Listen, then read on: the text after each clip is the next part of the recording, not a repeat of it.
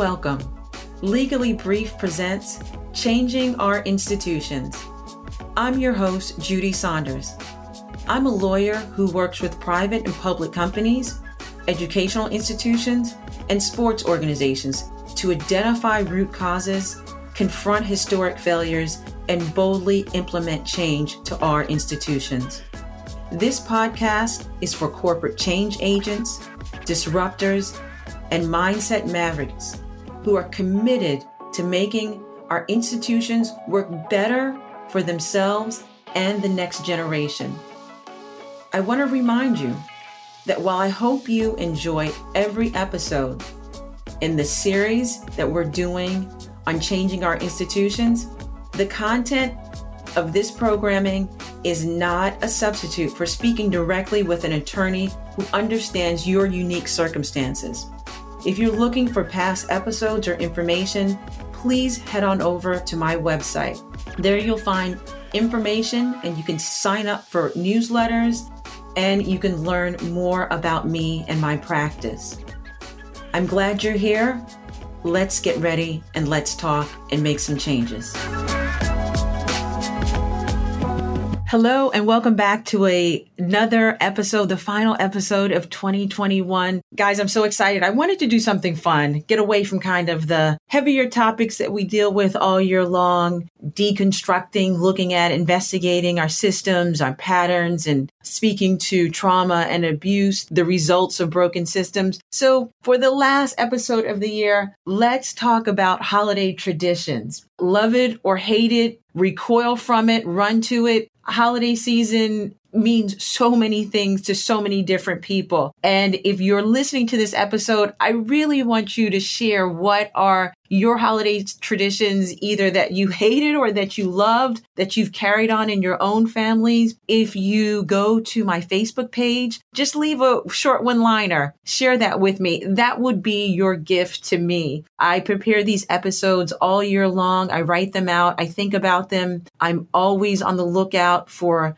topics. I'm thinking about them. And so let's do our own gift exchange here. Leave me a comment. That'll be my gift to you. And this last episode for 2021 is my gift to you. So let's get on with it. Holiday traditions. I'll start. I'm the first to go. My hand is raised. Pick me. So holiday tradition growing up in my house, my parents, Emmanuel and Ethel Saunders, it was a real, I think, quiet tension. My parents coming from the Caribbean, you know, not having a lot of money, everything, anything that had any abundance or extra was you know, part of the church. You would go to church. Everything would be centered around church and the religion that I was raised in, a Seventh day Adventist religion. So there wasn't a big, there wasn't Santa. There wasn't discussions about that. There wasn't a big deal on gift exchange. I remember in my house, we had one of those fake trees. So in the 70s and 80s. And you remember on the edge of the little branch that you would stick into the wooden pole, there would have a color and you'd have to match the color. And so every year, year, my parents would pull out this tree and it would seem like such a burden. They were half doing it. You know, when we were little, they would do it. But as we got older, you can tell it was kind of like, you kids want the tree up, you better put it up. But I remember that tree and then they would they would put the gold, you know, uh, garnish or garland rather around it and it was it was my parents best attempt to try to give their children a little touch of the American Christmas. But what I really remember, so the tree, uh, you know, I, I love them, but you know, it was a sad tree. The tree, not so much. Parents did what they could to get us presents. They were both teachers going to school. My dad early on was mother and father were early on finishing up their education at Howard University. So there was not, like so many of us, not a lot of money to go around. And, but what I do remember, what we did have to go around is my dad and I don't care for any Trini that's out there listening. My dad made the best roti in the world, hands down. Ask anyone. And that's what I remember about the holidays. I remember my father standing in the kitchen and he had a large I don't even know where he got it from. He, got it from some Caribbean store or either brought it over in his suitcase from the island. But it was this large flat pan. And that's where he would, he had fashioned this tool. He couldn't find the tool that he wanted. So he had taken a carrot peeler, wrapped around it cloth and he was also a tailor and made this this whole setup where he would be able to put the oil on the pan and then he would roll out his roti skins which he had put the split peas in it. He had used a coffee grinder to get the peas to the exact consistency that he wanted it. And then it was a all day process and he was rolling out and making and I, i'm telling you i can i can do a little bit of it. I, i've seen him do it and i actually i actually had enough foresight to actually videotape my father in this step. So maybe I'll maybe I'll release that or even do a link to that in these show notes so you can see as he was affectionately called Manny. But that's the traditions I remember. And I remember my mother in the kitchen and she's, you know, doing the sometimes she would do either the, the filling, the curry fillings that would go inside of it, or either she's making pies or just, you know, all of the other fixings. So our gift the gift that we would get at Christmas and our tradition was the food. The other tradition, a portion of my life, as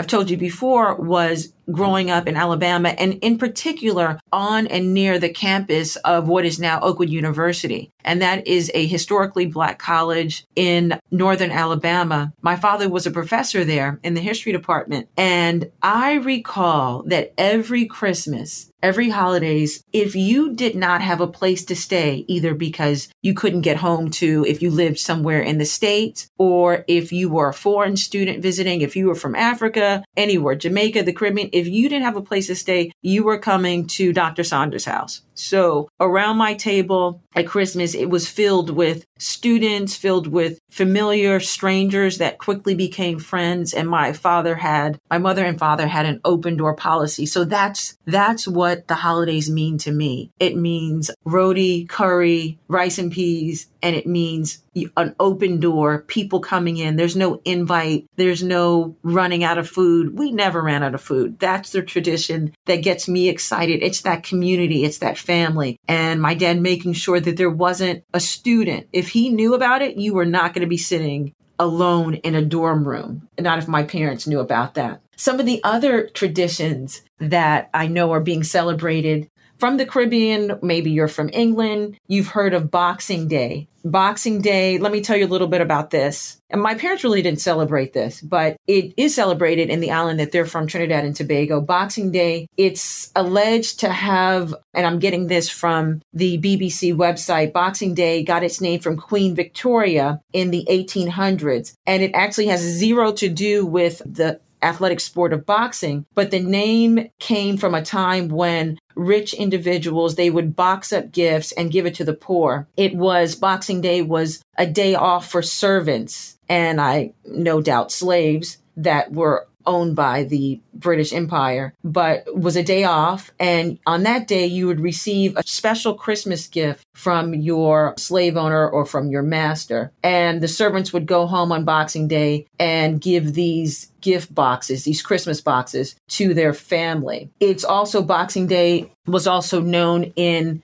the church at the time in the church that was in England. And at that point, what the church would do is that they would take money throughout the year from the churchgoers and they would have a collection and they would hand out portions of that money on Christmas. And it said that some of that money or that collection was stored in a box, and thus you get that popular name of Boxing Day. On December 26th, many African American families will celebrate Kwanzaa. And maybe other individuals too. You don't have to just be African American. But Kwanzaa begins on the day after Christmas. It lasts for seven days. It was established as a means to help African Americans reconnect with their history in Africa, their culture, and their heritage. Here are some facts about Kwanzaa, and it, I'm getting this from PBS. Kwanzaa was started almost 50 years ago, a little over 50 years ago. And it was started by a man named Dr. Karenga in 1966, and the intent was to celebrate family, heritage. It's established on seven principles, and those each night you would celebrate one of those principles, and they would correspond with the lighting of a candle. Some of the principles unity, unity based on the fact that Africa has over 2,000 languages that are spoken there. One of those languages is Swahili, and it's spoken by millions of Africans. And that's actually where the name Kwanzaa comes from. It comes from that or uh, iteration of a word or a phrase meaning first fruits. Also celebrated in Kwanzaa is the colors red, black, and green, which is a reflection of Pan African, the movement, the unity of people all over the world, Black individuals coming together, red representing the noble blood that unites us all, and green for the richness, the resources in the land of Africa. Overall, the universal message is that Kwanzaa is rooted in African culture and it's bringing together, it's supposed to be a celebration that no matter where you are of, of African descent, whether you're in the Caribbean, it's celebrated there, whether you're in the United States, whether you're in South America, Brazil, on the continent itself of Africa, it's a coming together that we have a shared interest ancestry, shared celebration, and a beauty in all that we are. And that's what Kwanzaa celebrates.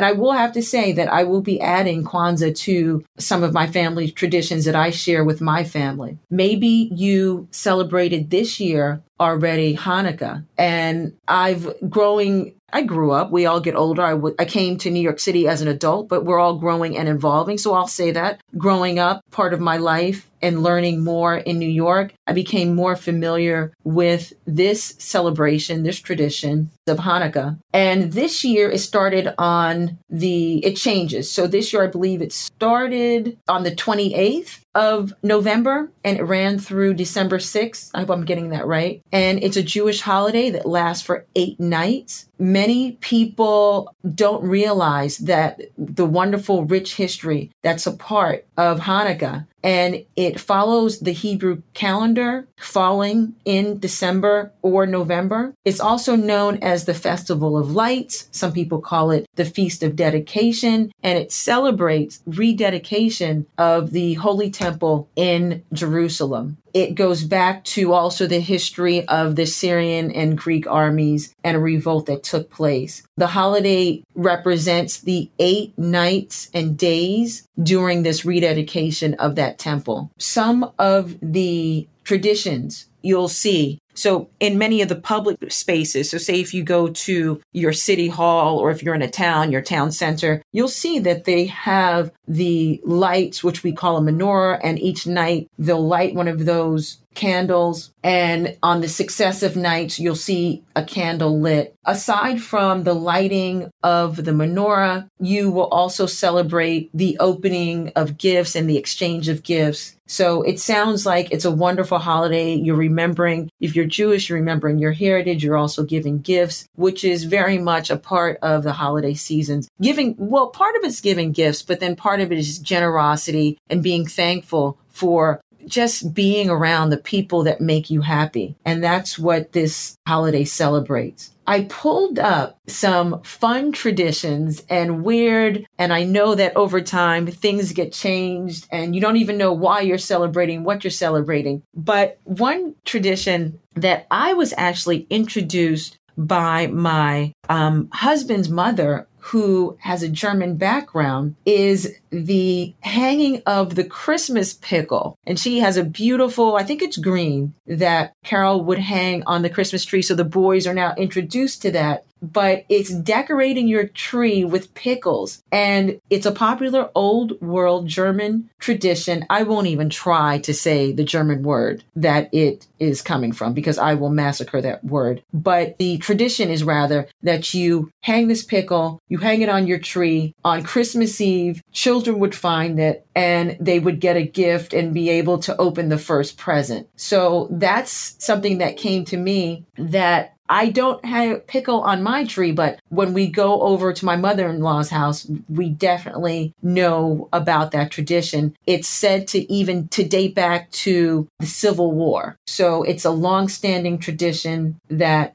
if you're a German or German ancestry, read about it. And it's a fun thing to do. Something that I didn't even know about. This just tells you how clued out I am. I found out about Elf on the Shelf I had kids by the time and I still, I honestly, look, I really didn't know what it was. It wasn't something that was celebrated or done in my house. But if you're here and in America, it's apparently a very popular tradition. It was started in Georgia and Elf on the Shelf. Oh, good. It's a young tradition and it's celebrated in not all, but many American homes. Here's the premise. So Santa has these elves and in order to make the children in the home behave or act right, each night the someone moves the elf and the kids are and they're saying that look, you know, the elf is watching you and you know, it keeps your kids on their toes and helps them act right. You can buy this elf on the shelf kit anywhere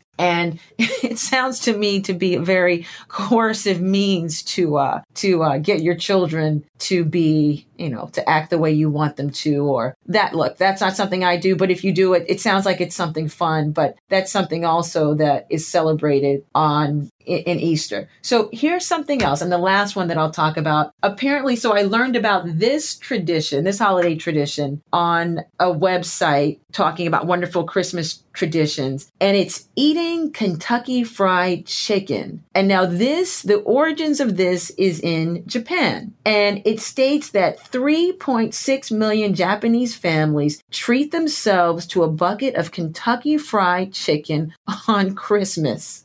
So it stems back to in 1974 when KFC opened up their chain in Japan and they unveiled Kentucky for Christmas. It was a marketing campaign there in Japan and it went on to spread the idea that at Christmas you should share, you should go to Kentucky Fried Chicken, get a bucket of chicken and start this, you know, this would be your way of celebrating the holiday season. So, look, there are all types of ways to celebrate the holiday season. It goes to the idea that this should be a fun time, a celebration, a time of inclusion, you know, shun someone because of the way they celebrate their holiday or what they did. It's, I think that it's a great time. I'm, I love history. I think it's a great time to investigate why you're celebrating a certain holiday. Maybe you'll find out some dark parts about it, or maybe you'll find out something interesting that you didn't know. But, you know, this is celebration. So I wanted to bring this fun episode. Do not forget to leave for me how you celebrate the holidays and what are some of your traditions. Go on to uh, my Facebook page. Even send me a quick email, Judie, J U D I E, at J Saunders Law Firm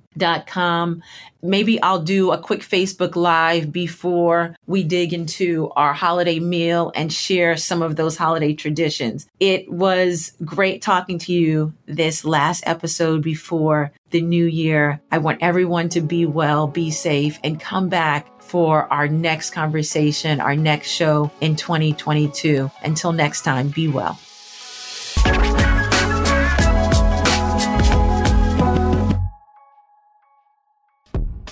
All information and content in this podcast is provided for entertainment purposes only. Nothing in this podcast shall constitute legal advice and shall not create an attorney client relationship. This information is general and may not be applicable to your particular circumstances. You should review your particular circumstances with an attorney. All liability with respect to actions taken or not taken based on the contents of this podcast is hereby expressly disclaimed.